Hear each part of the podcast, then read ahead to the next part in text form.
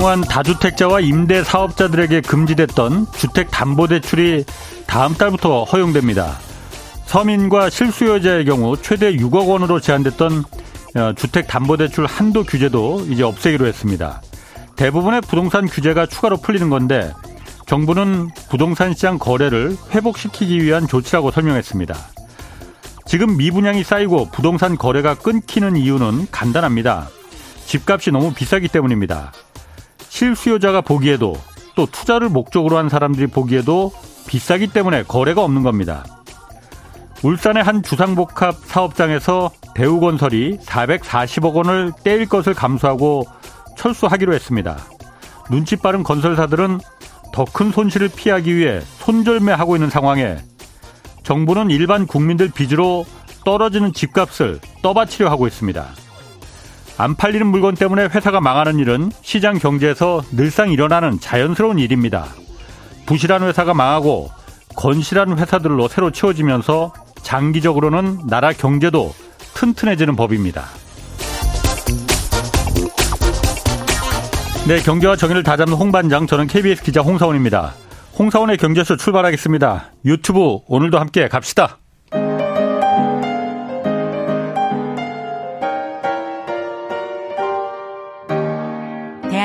최고의 경제 전문가와 함께 합니다.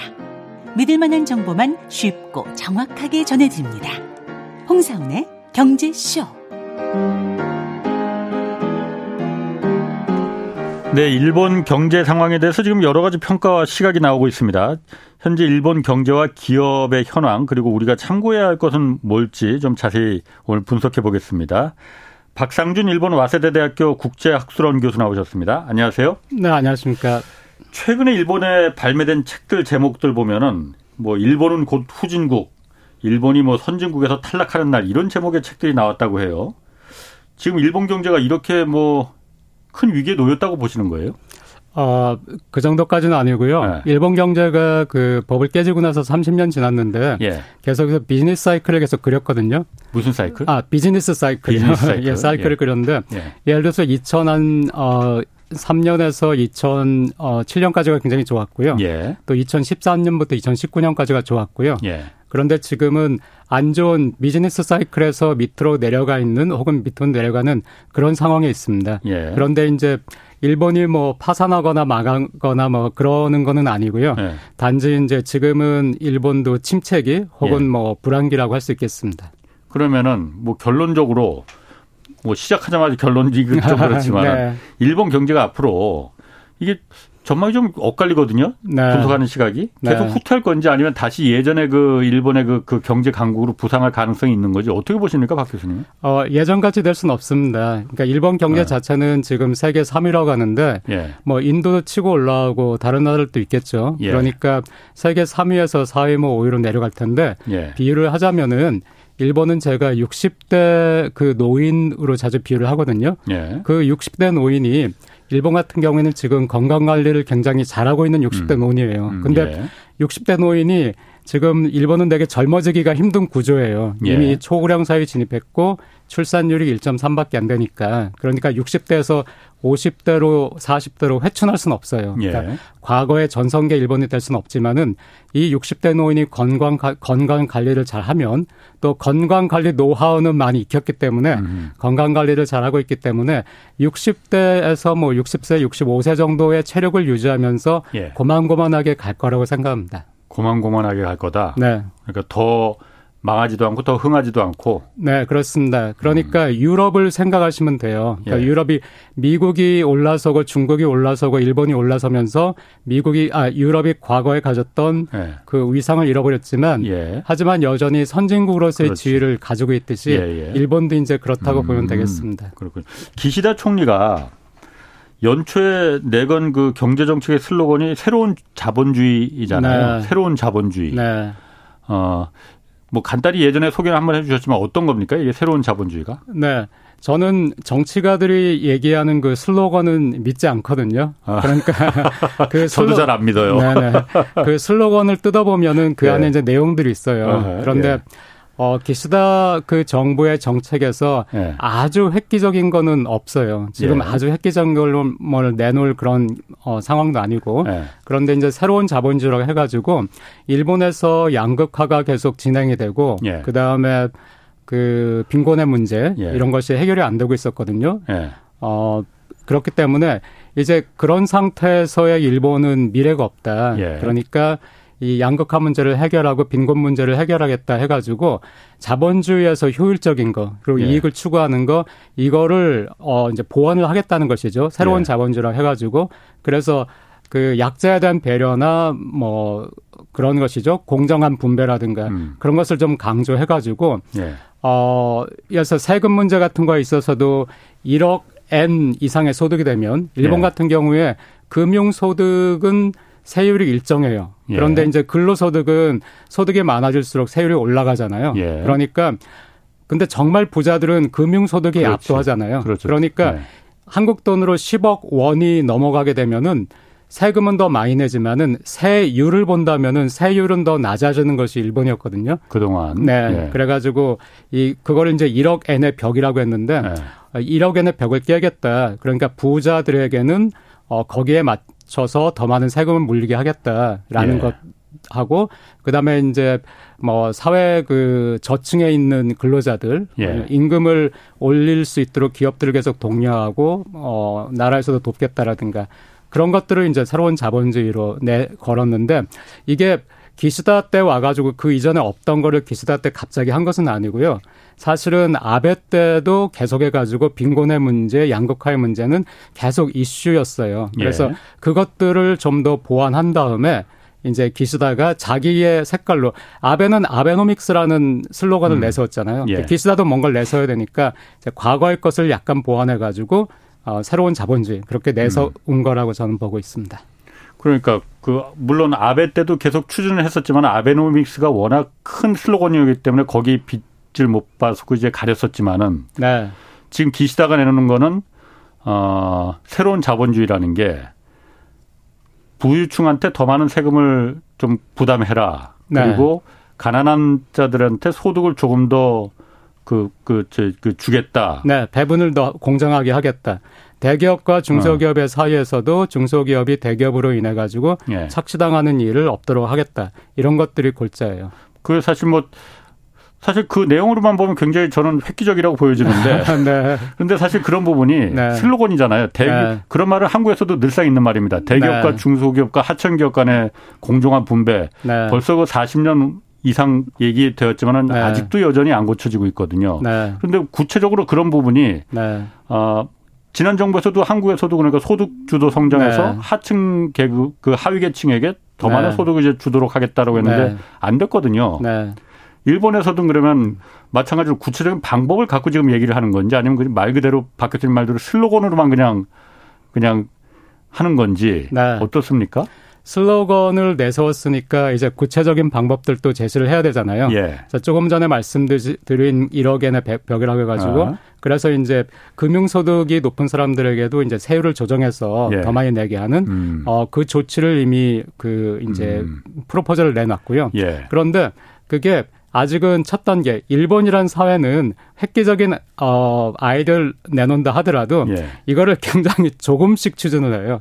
음. 그래가지고 이번에 이제 그 안을 내놨어요. 예. 그래서 부자들에게 얼마나 그 세금을 더 물릴지. 예. 그런데 그 대상이 되는 사람들이 굉장히 적어요. 정말 부유한 사람들한테 아주 조금 더 세금을 물리는 식이거든요. 아까 말한 그 1억에는 벽, 그 네, 10억 맞습니다. 원? 네네. 자본소득으로 10억 원 이상 버는 사람 네. 그렇게 작습니까? 일본도? 아니요. 어. 그러니까 10억 그 10억 원, 1억 엔 이상을 버는 사람들은 꽤 되지만은 네. 그 사람들에게 세금을 물리는 것이 아니라 정말로 그 돈이 많은 네. 정말 소수의 사람들에게 더 몰리는 정책 그 입안을 했습니다. 아, 먼저 네네 1억엔으로 다 한정하지 않고 네. 아. 그 1억엔 이후에 예. 그 세율이 낮아지는 것을 시정하겠다고는 했지만은 예. 첫 단계로서는 음. 그 전체를 선본 것이 아니라 예예.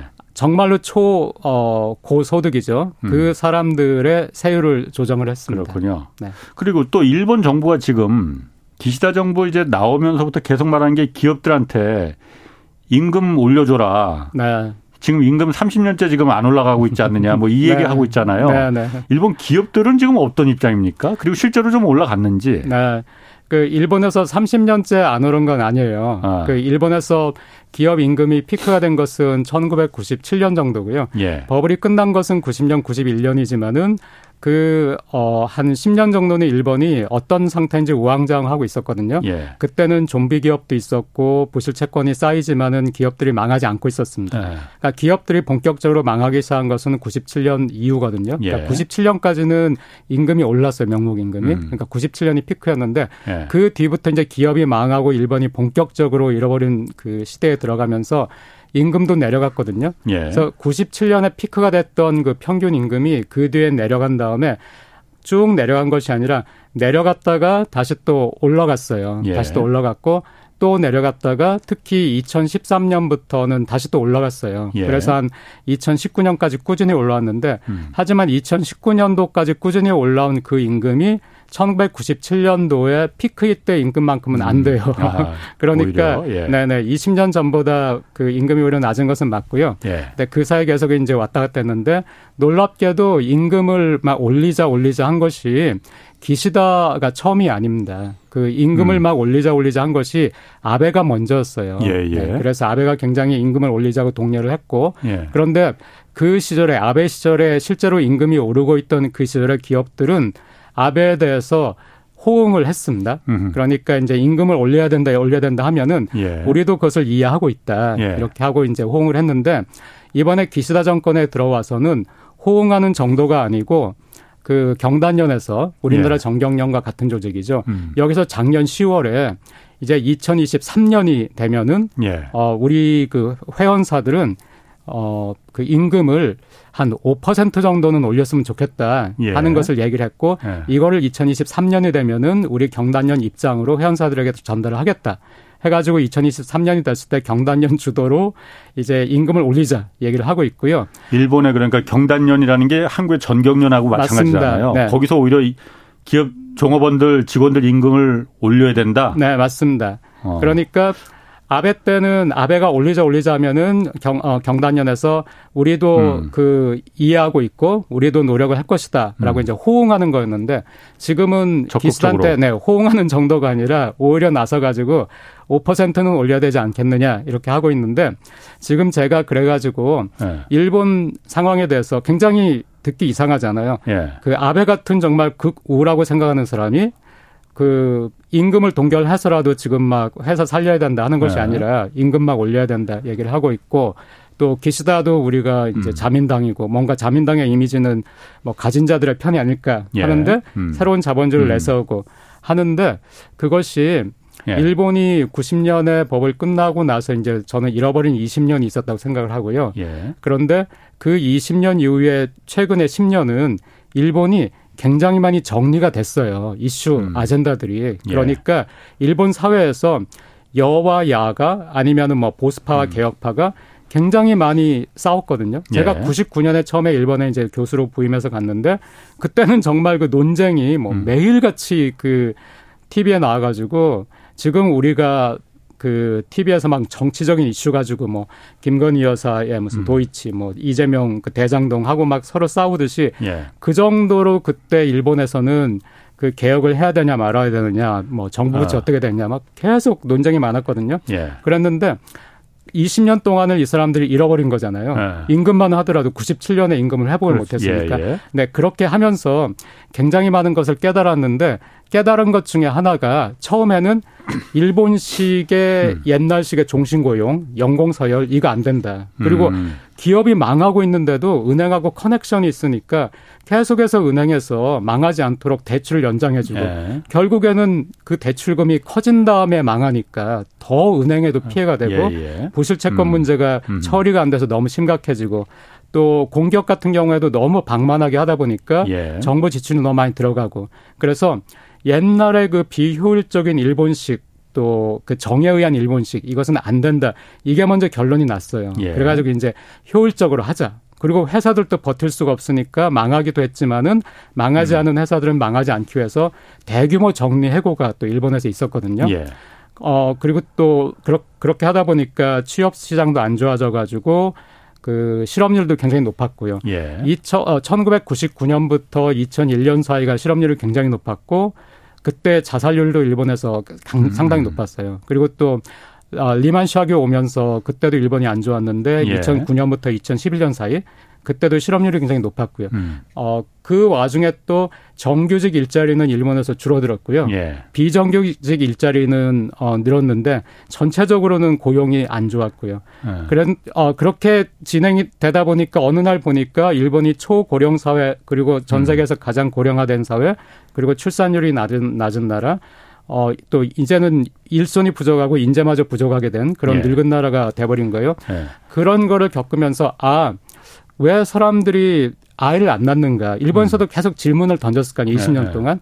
그러면서 아, 고용이 불안하고 임금이 불안하고 음. 소득이 불안하고 미래가 불안하고 그러면은 낳지 않는구나. 맞습니다. 그런데 네. 일본에 앞서 가지고 유럽이 네. 먼저 쇠퇴를 했었는데 유럽에서도 네. 출산율이 많이 떨어졌다가 독일, 프랑스 같은 나라들을 보니까 예. 출산율이 많이 떨어졌다가 출산율이 회복이 됐다. 예. 그 회복되는 turning point에 그 나라들은 어떤 것이 있었느냐 예. 하니까 예를 들어서 어 여성의 경력 단절, 여성의 고용이 올라가고 음. 여성의 경력 단절이 줄어들고 노동 시간이 단축되고 예. 남성과 여성이 같이 육아 육아할 수 있는 그런 사회 시스템이 되고 예. 아 그런 것들을 보면서 일본에서 이제 절충을 한 거예요. 음.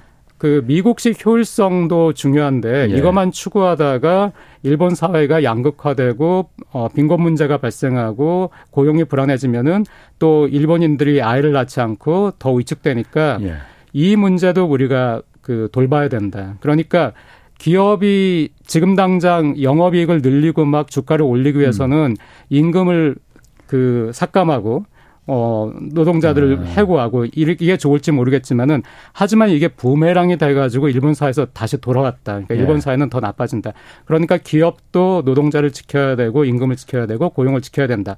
우리 사회도 지켜야 된다 해가지고 이 노력들을 이제 지난 10년간은 일본 음. 사에서 음. 꾸준히 해서 예. 정규직하고 비정규직 일자리가 다 늘었고요. 예. 고용 사정이 뭐 굉장히 좋아요. 한국보다 훨씬 좋고 예. 노동 시간이 단축되면서 일자리가 많이 쉐어, 쉐어가 됐고 그런데 이제 그래도 불구하고 임금은 이제 오히려 한국보다도 낮다. 네. 이러니까 이제는 임금을 올려야 될 때다 했는데 이것도 역시 20년의 실수가 있었기 때문에 공감대가 형성이 되는 거예요. 네. 아, 그러니까 20년간의 실수 동안에는 제가 지금 네. 얘기를 들어보니까 네. 지금 한국 상황이 딱 그 상황이거든요. 지금. 맞습니다. 똑같거든요. 맞습니다. 근데 일본은 지난 30년간의 장기 침체에서 네. 20년 동안 그렇게 우당탕탕하는 시절을 거쳤다가 10년간은 정신 네. 차려 보니까 네. 아 이게 이래서는 진짜 나락으로 가겠구나라고 네. 해서 정신을 차리고 네. 정부도 그렇고 기업도 그렇고 갱단 전 그 한국 경단년, 경단년 네. 한국 정경련도 그렇고 다들 다 같이 이 잘 살아야만이 네. 일본 국가가 전체가 네. 살아날 수 있다 이렇게 정신을 차렸다는 맞습니다. 거죠. 그래서 임금을 올려줘야 된다라고 네. 기업들도 지금 말하는 거고. 네. 아까 경단련에서 얘기했을 때 예. 기업들의 반응이 어떤지 말씀하셨잖아요. 예. 예를 들어서 일본에서 가장 큰 유통 그 회사인 이온이라는 회사가 있는데 예. 그 이온에서도 특히 또 유통회사다 보니까 매장에 있는 사람들이 비정규직이 예. 많고 또 파트타임 많잖아요. 예. 이 비정규직 파트타임의 임금을 예. 굉장히 많이 올리겠다 발표를 했고. 그렇군요. 네. 그런데 그 임금을 올려주는 것도 사실 제가 한국 상황하고 너무나 똑같다고 좀 그 느끼는 것 중 느꼈는데 그 중에서도 또 한국의 상황은 한국의 상황은 대기업 정규직의 임금은 굉장히 높거든요. 근데 사실 굉장히 임금의 이중화가 돼 있잖아요. 비정규직 그리고 대기업에 종속된 하청업체들은 어, 굉장히 또 낮단 말이에요. 이걸 사실 그래서 지난 정부에서도 소득주도 성장이라고 해서 이 대기업과 종속된 하청기업 간의 임금 격차를 줄이기 위해서 최저임금을 그러니까 올리고 그랬는데 결국은 그게 안 된 이유가 원청과 하청기업 간의 공정한 이 비즈니스 관계가 이걸 손보지 않고 그냥 무조건 하층 기업, 하층 그 하청 기업에 임금만 올리려다 보니까는 실패했던 거거든요. 그럼 네. 일본도 네. 마찬가지로 그, 그런 부분을 좀 고려하고 있는 건지 제가 그게 궁금하거든요. 네. 그 부분도 고려를 하고 있는데 예. 일단 기업이 임금을 올리기 위해서는 기업이 돈이 있어야 올리는 거잖아요. 예. 네, 그렇죠. 줄수 있는 여력을 줘야 맞습니다. 되는 거죠. 예. 그런데 일본 기업이 지난 10년간은 실적이 굉장히 좋았어요. 예. 많은 일본 기업들이 과거 실적을 계속해서 갱신을 했거든요. 음. 그러니까 지난 10년간은 제가 그래서 잃어버린 것이 아니다 얘기를 하는데 예. 그러니까 일단 돈은 있어요. 그러니까 예. 기업 입장에서 돈도 없는데 정부에서 임금 더 주라고 하면은. 뭐 반발할 텐데 반발만 합니다. 네. 근데 돈은 있으니까 이제 주, 주겠다는 것이고요. 예. 하지만 말씀하신 것처럼 일본도 대기업들은 돈을 많이 벌, 벌었고 예. 많이 비축을 해 놨는데 대기업에서 또 그 중기업 소기업으로 가면은 점점 여력이 없어져요. 예. 그래서 아마 그 소기업까지 가면은 과연 임금을 제대로 올릴 수 있을까? 어. 네 그런 그 얘기들은 나오고 있거든요. 예. 그런데 원청과 하청이라든가 그 협력 업체라든가 그 문제에 있어서는 예. 이거는 정말로 그 한국 의 시스템이 왜 이렇게 된지 모르겠는데 한국의 시스템을 우리가 어떻게 고칠 것인가. 예. 그 아까 말씀하신 거에서 지금 한국에서 임금 최저임금 문제, 소득주도 성장이 그렇게 좋은 그 평을 네. 얻지 못한 거 이런 것들의 그 원인을 보면은 말씀 지금 지적하신 그 원청과 하청이라든가 예. 대기업과 중소기업 간의 힘의 불균형 예. 이 문제하고 한국은 또 자영업이 너무 많아요. 예. 그러니까 최저 그 임금에서도 정부가 생각을 못한 것이 저렇게 자영업이 많고 자영업이 낮은 임금에 의존을 하고 있는데 예. 임금을 올리니까 자영업자들이 대규모로 반발을 했고 예. 또 자영업이 피해를 많이 봤거든요. 예. 그러니까 자영업이 너무 비중이 높은 거 이것은 다시 말해가지고 좋은 일자리가 부족한 것이거든요. 예. 그러니까 일본 같으면은 우리가 대기업이라고 할 수 있는 곳들이 그 일자리 25% 정도를 제공을 하는데 예. 한국은 10%가 채 안 되게 제공을 하고 있어요. 음. 그런데 이 10%가 안 되는 대기업은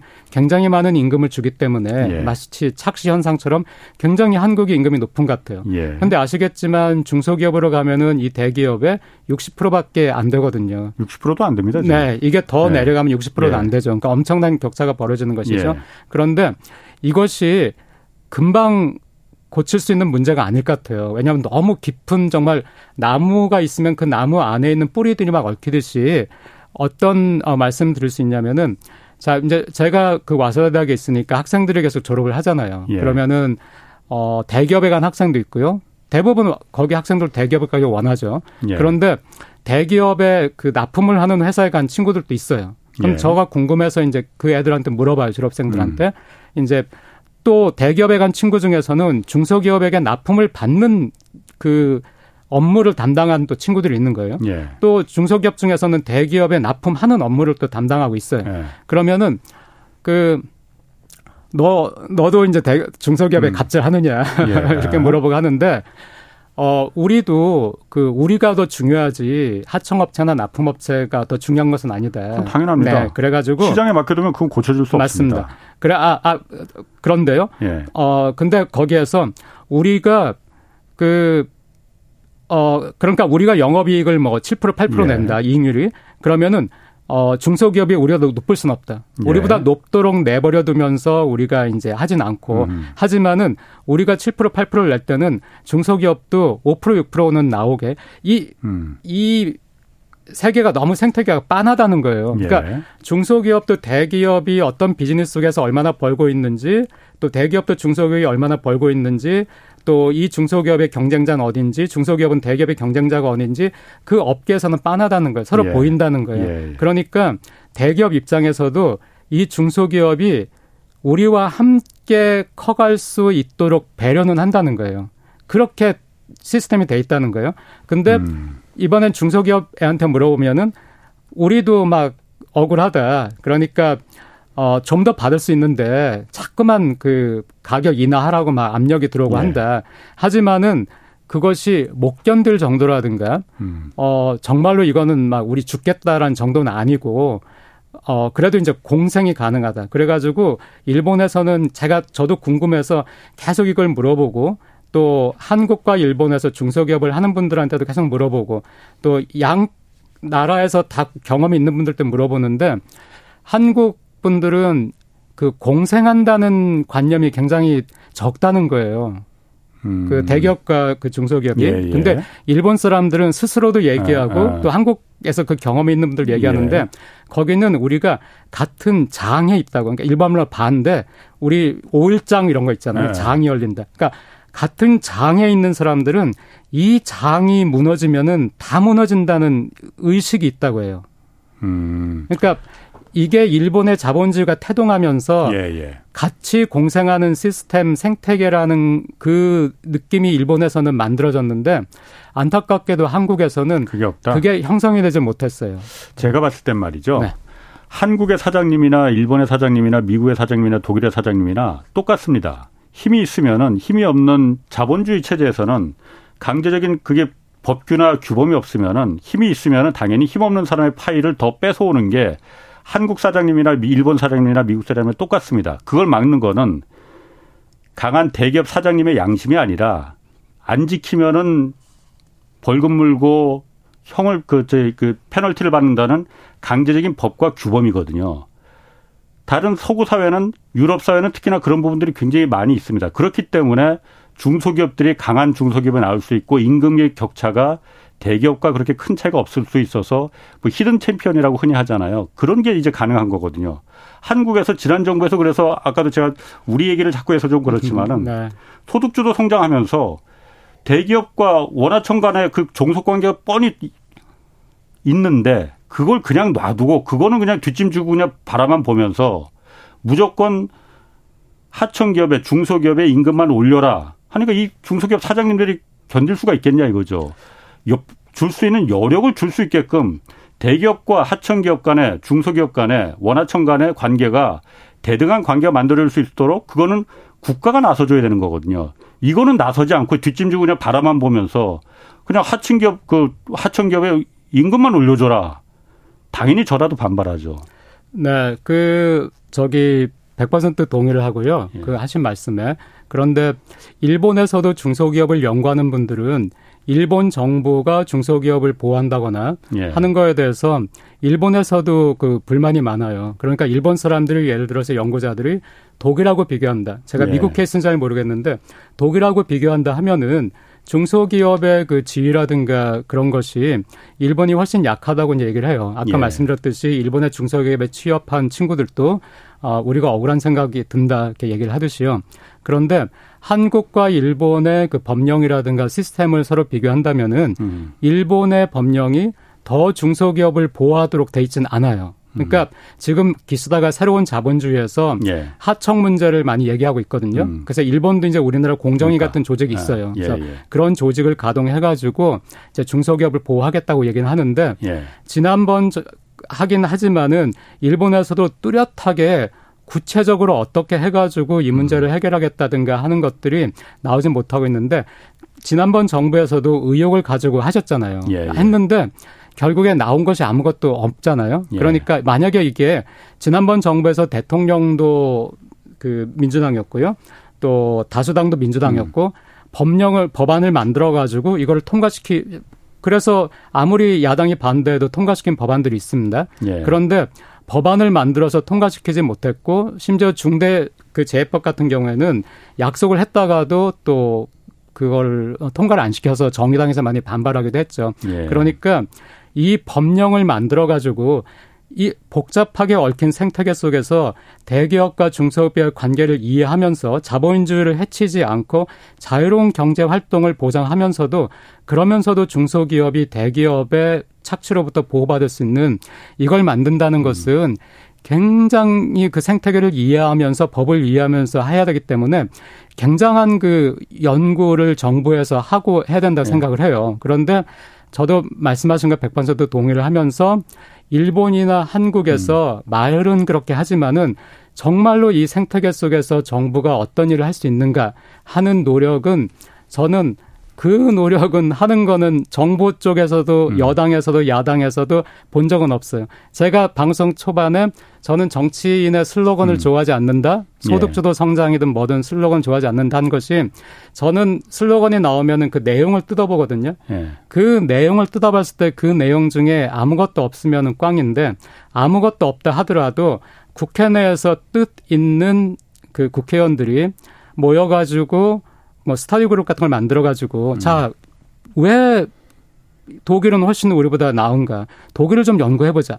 해가지고 그 법을 연구하고 생태계를 연구해서 뭔가 한 2년 정도 연구해서 뭘 내놓는다. 이런 움직임이 있으면은 저는 이해를 하겠어요.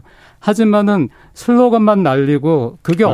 없으니까 네. 저는 네. 전혀 뭐. 네. 맞습니다. 네. 아, 맞습니다. 저도 그래서 뭐 이 길게 갈 건 아니고 지난 정부에서 어쨌든 소득주도 성장하면서 저도 그러니까 그 당시에 보면서 정말 박수 쳤거든요. 그러면서 아 그러면은 줄 여력을 만들어줘야 되니까 대기업과 하, 중소기업 간의 이 비정상적인 구조도 같이 정부가 이제 나서겠구나.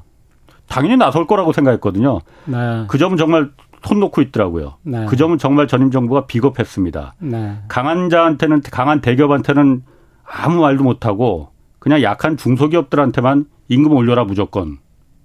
그건 정말 비겁한 그런 그런 정책은 욕만 먹을 게 뻔해요. 뭐 어쨌든 그 부분은 이제 거기서 이제 네. 다른 할 얘기도 아, 많으니까. 그리고 네, 네, 한 가지만 덧붙일게요. 예. 그 이게 정부에서 하는 역할도 굉장히 중요한데 실제로 기업과 노동조합의 문제도 마찬가지고요. 예. 우리가 실제로 어떤 사업을 하든지 뭐 심지어 방송을 할 때라든가 할때 예. 정말 그 안에서 그 생태계 안에서의 그 서로에 대한 그 인정과 배려라는 거는 굉장히 중요하거든요. 어떤 회사 음. 분위기 같은 것도. 예. 그런데 한국이 너무나 경쟁에 몰두된 사회를 추구하다 보니까 그동안에 예. 지금 어, 그런 같은 장에 있는 존재들에 대한 배려가 약한 것은 사실이기 때문에 이거는 단지 정부만의 문제가 아니라 한국 사회 전체가 한번 성찰을 그렇죠. 해야 되는 문제라고 맞습니다. 생각합니다. 맞습니다. 그건 정말 100% 동감합니다.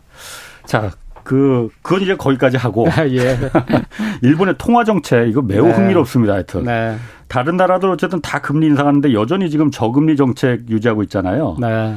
어, 4월에 일, 본은 중앙은행, 네. 일본은행 총재 바뀌잖아요. 네. 그러면은 지금 그, 그 아베노믹스에서 계속 이어져 온 이 저금리, 엔저 네. 정책은 이거는 계속 가는 겁니까? 어떤 겁니까? 네.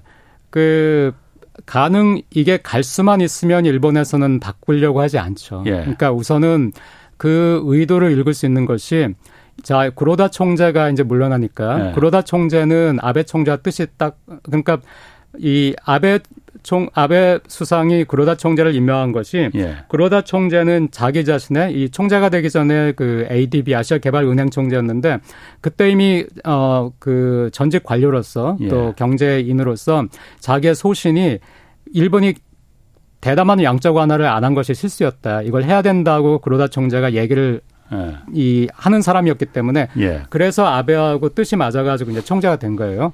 그 다음에 이번에 일본 정부에서 어 대담한 양적 완화가 이제 슬슬 부작용도 나고 있고 하니까 예. 기조를 바꿔야 되지 않겠나 하는 것이 일본 정부의 전체적인 어떤 뜻이었다면은 이번에는 그쪽 생각을 가지고 있는 사람을 후임 총재로 앉혔겠죠. 예. 그런데 이번에 후임 총재로 일단 후임 총재가 결정된 것은 아니고 이제 기시다 그 수상이 어, 누군가한테 그 총재를 맡아주겠습니까 하고 의사를 타진한 정도인데 예. 의사 타진을 가장 먼저 받은 사람이 일본 그, 어, 일본 그 언론이나 여기서 보기에 자, 구로다 총재 입장과 가장 가까운 A, 그 다음에 조금 먼 B, 음. 더 먼 C 음. 이런 식으로 C 정도 예. 되면 이제 뭔가 변화를 줘야 된다 하고 예. 있다면은 구로다 총재와 입장이 가장 가까운 A를 A에게 의사를 타진했거든요. 음. 그러니까 일단은 갈 수만 있으면 그냥 가겠다는 것이고요. 그다음에 그러니까 포인트 문제는 갈 수 있느냐. 예. 전 세계가 금리를 올렸는데 일본 혼자 금리를 안 올리고 이게 대, 가능하냐 예. 하는 것인데 어, 금리를 올려야만 되는 상황이라는 것이 그 몇 가지가 있는데요. 첫 번째는 이번에 장기금리 같은 경우에는 상한을 0.25로 뒀다가 예. 0.5로 작년 12월에 올렸거든요. 이것도 그러다 총재가 변화 없다, 양적 완화 계속된다고 계속 공언을 하던 사람이 예. 갑자기 0.5로 그 상한을 올렸어요. 그래서 예. 시장 금리가 뭐 순식간에 0.5로 올랐거든요. 음. 그런데 그 배경은 일본 엔이 150엔까지도 폭락을 그랬죠. 했습니다. 예, 예. 그랬는데 이 150엔에서 일본은행이 개입해가지고 예. 거대한 이제 외환 보유액을 가지고 예. 개입을 했는데도 이거를 140엔 그 위로 밀어올리기 예. 굉장히 힘들어요. 근데 예. 이것이 이제 겨우 150엔에서 막긴 했는데 막아도 아슬아슬한 상태에서 갑자기 좀 일본 그 엔화의 외환 시장이 안정이 된 것이 미국에서 음. 그 금리 높이는 속도를 조절을 했거든요. 예, 예. 그러니까 음. 금리 차가 계속 가파르게 벌어지다가 이제 이게 좀 진정이 되는 예, 거잖아요. 예. 그때 이제 한 140엔 정도로 안정이 됐다가 예, 예. 그랬는데 0.25에서 0.5로 올리니까 그때 예. 또 순식간에 130엔 정도에서 또 안정이 됐어요. 예. 그래서 지금은 130엔 정도에서 안정되게 움직이고 있거든요. 예. 그러니까 이것만 유지된다면 다시 150엔으로 막 폭락하고 한다면은 예. 일본 엔이 폭락해서 더 폭락할 것이라는 예상을 하게 되면은 시장에서 일본의 국채마저도 안 사게 되니까 이건 예. 정말 위험하거든요. 예. 그러니까 폭락하는 기미가 보이면은 안 올릴 수가 없어요. 음흠. 근데 폭락하지 않고 지금처럼 130엔에서 유지가 된다면은 120엔에서 130엔의 엔은 어, 과거에 2, 30년간의 경험상 일본 기업들이 가장 좋아하는 수준이거든요. 예. 그러니까 이제 금리를 올리진 않을 거예요. 또 하나가 많은 나라들이 금리를 올리는 이유가 그 물가, 물가 때문이거든요. 그렇죠. 네. 때문에. 그런데 네. 이제 일본에서도 작년 12월 같은 경우에는 예. 월별로 그 1년 전에 12월과 비교했을 때 네. 소비자 물가 지수가 12%아 4%가 올랐어요. 예, 네. 예, 예. 그래 가지고 상당히 일본으로서는 많이 오른 거긴 하지만은 예. 1년으로 따진다면은 뭐 3%가 조금 안 되거나 그럴 거거든요. 그리고 올해 그럼 어떻게 될 것이냐. 그런데 예. 올해 그 원유라든가 어그 공유라든가 굉장히 작년에 많이 올랐기 때문에 그래서 작년에 인플레이션이 전 세계적으로 굉장히 심했는데 예. 많이 올랐으니까 지금은 오른 상태에서 진정돼 있어요. 예. 그러니까 이 가격이 더 이상 안 오른다는 얘기는 물가 상승 압력이 많이 줄었다는 얘기거든요. 예. 그렇기 때문에 미국에서도 지금 CPI 음. 상승률이 낮아지고 있잖아요. 또 하나는 일본 엔이 또 150엔까지 밀리니까 음. 수입에서 들어올 때 또 수입 물가가 굉장히 뛰었거든요. 예. 얘도 또 130엔에서 진정이 됐어요. 음. 그러니까 올해 일본 은행은 올해 일본의 소비자 물가 상승률을 3%가 안 될 거라고 생각을 하거든요. 예. 그러면은 전혀 물가 때문에 금리를 올릴 상황은 아니에요. 어. 그래서 요 두 가지 상황이 지속된다면은 일본으로서는 럭키하게 어 우선은 금리를 음. 안 올리려고 할 거예요. 예. 하지만은 만약에 이 둘 중에 어느 하나가 무너진다면 올릴 수밖에 없고요. 예. 그리고 천천히 장기적으로는 일단 이 대단한 대, 어, 대규모 양적 완화에서는 음. 슬슬 발을 뺄 수밖에 없어요. 왜냐하면 이 대담한 양적 완화라는 것이 끝없이 국채를 산다는 얘기인데 그렇죠. 이미 국채를 50%나 가지고 있는데 중앙은행이. 국채를 네, 네. 중앙은행이 이제 국채를 네. 50% 가지고 있는데 60% 70% 시장에서 국채 시장에서 일본 국채 시간 마르도록 네, 네, 맞습니다. 네. 그렇게 할 수는 없는 거잖아요. 네. 네 그러니까 한계에 결국에는 부딪히기 때문에 네. 일본으로서는 지금 굉장히 사실 고민이 많은 것이죠. 어, 아니 그런데 그 일본의 지금 물가 상승률이 4%대에서 더 안 오를 거라고 이제 내려갈 가능성이 3% 정도로 안정될 네. 거라고 하지만은 물론 곡물가나 에너지가가 좀 낮아질 테니까. 근데 지금 보면은 어, 일본의 그 10년물 국채 금리를 갖다 0.5%를 좀 올렸는데 제가 요즘도 보면은 밤에 계속 0.5% 올라가 넘어갔다가 아침 되면 다시 내려오고 막 그러더라고요. 일본 중앙은행 계속 국채를 그, 그, 아, 아, 그, 사준다는 거잖아요. 그러니까 네, 네. 0.5%가 못 넘어가게끔. 맞습니다. 네. 1월 한 달 동안에만 일본이 네. 우리 돈으로 225조 원을 이거를 썼다는 거거든요. 국채 네. 매입하는데. 네. 225조 원을 일본 시중에 풀었다는 거잖아요. 아, 네, 우선 어, 말씀하시고 그러면은 인플레가 물, 그 돈이 이렇게 풀리면은 당연히 인플레 압력을 더 가중시킬 수밖에 없는 거 아닌가. 네. 어. 그 부분이 이제 한국에서 많이들 그 오해를 하시는데요. 네. 그 일본 은행은 이제 시중 은행으로부터 국채를 사게 되잖아요. 예. 시중으로부터 국채를 살때 예. 국채를 나한테 줘 하고 예. 국채를 가져오면서 예. 시중 은행한테 시중 은행은 그 일본 은행에 계좌를 가지고 있어요. 시중 은행이 예, 예. 계좌를 가지고 있는데 그, 어, 그 계좌에다가 그 돈을 찍어 주는 거예요.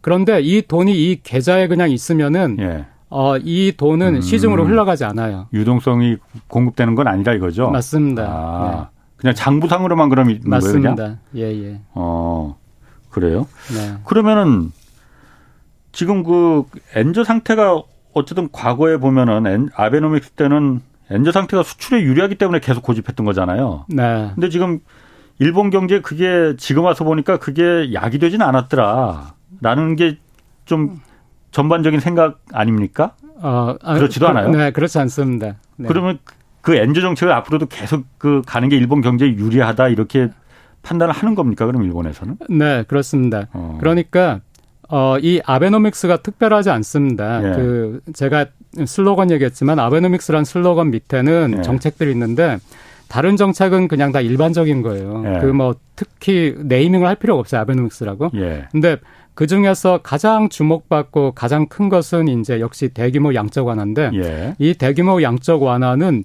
미국이 2009년에 미국이 했고 그다음에 영국이 네. 했고 네. 유로가 했고 우리가 예. 소위 말하는 주요 통화 예. 주요 통화 4개 중에서 3개가 2009년에 시작을 했어요. 예. 근데 예. 일본만 그때 안 했거든요. 예. 그 결과 일본의 엔이 어, 달러당 77엔까지도 음. 갔어요. 음. 그리고 도요타가 역사적인 그 적자를 기록하고, 예. 네. 그랬던 어려운 시기가 있었기 때문에 일본이 그때 양적 완화를 다른 통화 음. 함께 하지 않았던 것이 굉장히 큰 정책 실패로 생각을 하고 있어요. 예. 그렇기 때문에 일본이 2013년에 양적 완화를 할 때 그 어느 나라나 아니면은 그 주류 경제학자들도 아무도 그걸 서포트했지 어, 반대하지 않았어요. 예. 그래서 이제 2013년에 양정을 했는데 그리고 나서 미국도 오랫동안 양적 완화를 했잖아요. 예. 그 유로도 했고 뭐 UK 파운드도 했고요. 그런데 전부 다 이제 한 1, 2년 전부터 출구 정책을 취하기 시작했잖아요. 예. 일본의 그 아픈 점은 다른 나라와 함께 양적 완화를 시작해가지고 예. 다른 나라와 함께 나갔으면 좋았는데 다른 나라보다 4년이 늦게 양적 완화가 시작된 거예요. 예. 그리고 나서 엔화가 이제 125엔 이렇게 갔거든요. 예. 77엔 하던 엔화가 125엔까지 했으니까 음.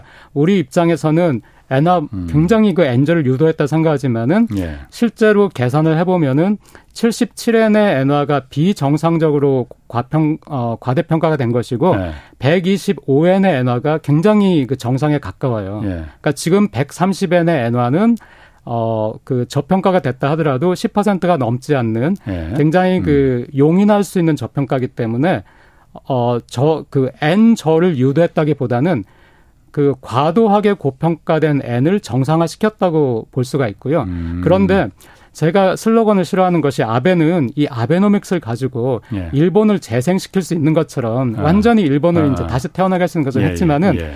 다 뜯어내면은 이거는 그냥 미국과 유럽에서 했던 양적 완화 그 이상도 이하도 아니거든요. 음, 음. 미국에서는 일본의 경험을 보니까 디플레이션 너무 무섭더라. 예. 그러니까 지금 양적 완화를 안 할 수 없다. 그래서 예. 양적 완화를 했고요. 예. 그럼 일, 일본에서도 그런 의미에서 양적 완화를 했고 그런데 지금 양적 완화를 이제 끝나고 나가야 되는데 예. 아직도 정부 부채가 너무 많고 그 발행해 놓은 게 너무 많으니까 예. 이것 때문에 못 하고 있는 일본이기 때문에 어 양적 완화를 한 것이 잘못된 것이 아니라 양적 완화를 하면서 나갈 수 있는 어떤 방법을 강구를 했어야 되는데 예. 나갈 수 있는 방안을 강구하지 못한 상태에서 네. 정부 부채만 늘었던 이것은 이제 일본에서 실수를 한 것이죠. 음, 그 정부 부채 얘기가 나왔으니까 일본의 정부 부채는 사실 뭐 전 세계에서 가장 높다고 해도 지금 뭐그 사실이잖아요. 그 네. 매우 심각한 상태는 맞는 거죠. 맞습니다. 네. 그런데 쓸 돈도 많을 텐데 정부 부채가 지금 이자 갚는데 뭐 한 30% 써야 된다 뭐 이런 얘기도 나와요 지금. 맞습니다. 그런데 네. 올해 보면은 방위비 네. 작년보다 27%라 지금 증액을 시켰거든요. 네. GDP 1% 수준인데 2%까지 올리겠다. 네.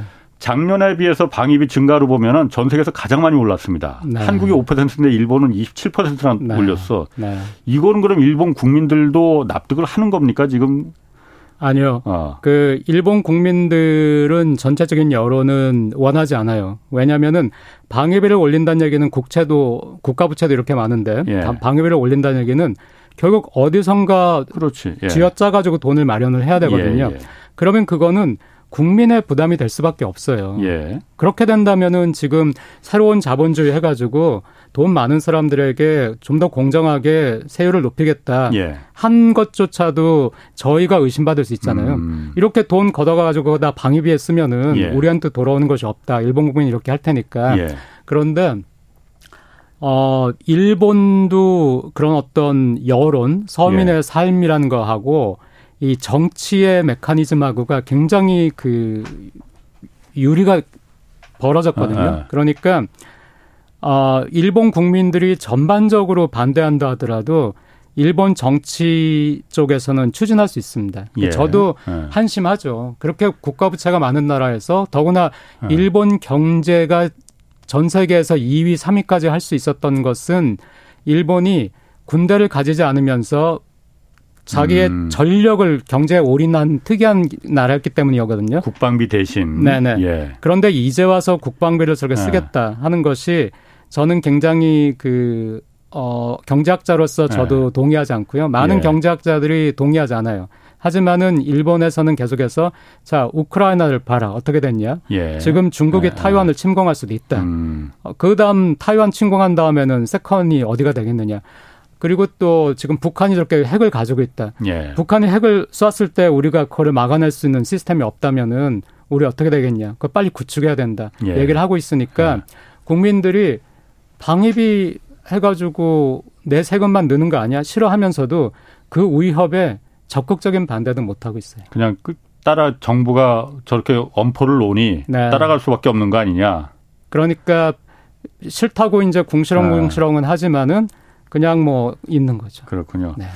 이게 뭐 시간이 거의 다 돼서 요걸 좀 물어볼게요. 작년까지만 해도 사실 한국 사회에서 그 일본에서 그런 뭐 기사들도 많이 나오고 그러니까 음. 야 이제 곧 한국이 일본 경제 규모를 따라잡는다. 네. 뭐 곧 역전된다. 뭐 이렇게 사실 기대를 많이 했었는데 네. 요즘 보면은 우리 경제 보면 무역 적자가 뭐 지금 뭐 1년 가까이 지금 계속되고 있고 네. 수출도 계속 줄어들고 네. 있고 이러다가 네. 이게 일본을 뛰어넘는 게 아니고 네. 일본의 장기 침체를 오히려 따라가는 거 아니냐 네. 지금 한국이 네. 이런 걱정들 하는 분들 꽤 있거든요. 저도 그러니까 좀 걱정이 되고 예. 어떻습니까? 그럴 그 교수님 보시기에는 어떻습니까? 이 질문을 최근에 가장 많이 받는 질문인데요. 예. 특히 그 20대 청년들이 네. 일본에 가야 되냐, 한국에 있어야 되냐, 어느 어. 나라가 더 낫겠냐, 예. 이런 이야기들 때 많이 물어보고 하는데 저는 한국이 일본과 같은 선진국이 된 거는 사실입니다. 한국은 예. 저, 전혀 일본보다 못하지 않아요. 예. 일본과 동등한 선진국이 된 건 사실이고요. 그런데 동등한 선진국이 된 이 시점에 일본식 장기 저성장에 들어간 것도 사실입니다. 예. 한국이 들어갈까 말까를 지금 고민할 상황이 아니고 예. 한국은 이미 들어갔습니다. 예. 그러니까 여기서 우리는 어떻게 나갈 수 있는가 예. 이걸 장기적인 시선을 가지고 이걸 고민을 해야 되지 예. 지금도 막 이 다음 돈을 벌 것은 어딘가 막 부동산이 폭락했는데 예. 오를까 막 내릴까 그 이 다음 투자해서 왕창 벌 수 있는 것은 어딘가 하는 것이 전적인 사회적인 그 어, 분위기인데 예. 놀랍게도 이것이 버블 붕괴 직후에 저성장 초입에 일본이 그랬어요. 1990년대 초에. 네네. 예. 그때 일본은 우리가 그 버블이 끝났다, 장기 저성장에 들어갔다고 생각을 못했어요. 아. 우리가 초고령 사회에 들어간다, 굉장히 우리가 아. 이제 문제가 많아지는 그런 나라가 된다는 걸 생각을 못하고 예. 그때 정부 부채가 굉장히 안정적이고 지금의 한국보다도 더 안정적인 정부 부채가 예. 순식간에 GDP의 100% 200% 올라갔거든요. 예. 그랬는데 그때 일본인들이 지금이 장기 저성장에 들어간 것이 아니고 일시적인 경기 후퇴다. 일본은 다시 이제 그 과거의 지위를 아, 회복한다라고 예, 예. 믿던 90년대의 일본하고 지금 한국이 어 굉장히 똑같기 때문에 예. 저는 많은 점에서 와 이것까지 똑같구나 이것까지 똑 계속해서 경고가 있었기 때문에 예. 저는 한국이 다를 거라고 생각했어요. 예. 계속해서 뭐 오랜 전부터 일본처럼 될수 아. 있다 경고가 있었죠. 그런데 지금 출산율 일본보다 더 낮고요. 예. 그 노인 빈곤율 일본보다 나쁘고요. 예. 그다음에 그 소득의 양극화, 음. 빈부격차 일본보다 더 나쁘고요. 고용률 일본보다 더 나쁘고요. 그렇죠. 여성의 경력 단절 일본보다 더 나빠요. 자살률은 일본에서 최악의 그 실업률이 있었을 때 최악의 자살률이 있었던 음. 그때 자살률하고 지금 한국의 자살률이 비슷해요. 그러니까 지금 한국은 총력을 모아가지고 이 저성장을 이해하고 일본이 20년 동안 이해한 거를 압축해가지고 지금 빨리 이해한 다음에 여기서 어떻게 나가야 될지 그거를 막 그 에너지를 집중을 해야 돼요. 그런데 네. 한국의 에너지는 사방팔방으로 흩어가지고 흩어져서 여기에 집중이 안 돼요. 그러니까 기자님께서 잘좀 저는 이제 안식년 끝나서 일본 가거든요. 그러니까 네. 오늘이 아마 이제 한국에서 마지막 이 방송일 것 같은데 그동안 불러주셔서 너무 어. 감사하고 그 계속해서 방송을 통해서 한국의 그런 경고를 던져주셨으면 감사하겠습니다. 아니 교수님이야 뭐 일본에서 화상 연결로 뭐 해도 되는데 한국이 지금 그 정도로 그러니까 일본의 그때 1990년대 초하고 너무나 네. 똑같은 그보다 더 안 좋은 상황으로 지금 들어가고 있다 이렇게 결론을 아, 내셨습니다. 제가 안 좋은 것만 말씀드렸는데 K 드라마 같은 산업, 그다음에 네. 한국의 음. 기업이 음. 잘 하고 있고 긴장감을 가지고 있는 것이 한국의 희망이긴 한데 그래서 일본처럼은 되지 않는다는 생각하지만은 그래도 위험하니까 네. 아 걱정이 큽니다. 네. 감사합니다. 지금까지 박상준 일본 와세다대 교수였습니다. 고맙습니다. 감사합니다. 지금까지 경제와 정의를 다잡는 홍반장 홍사원의 경제쇼였습니다.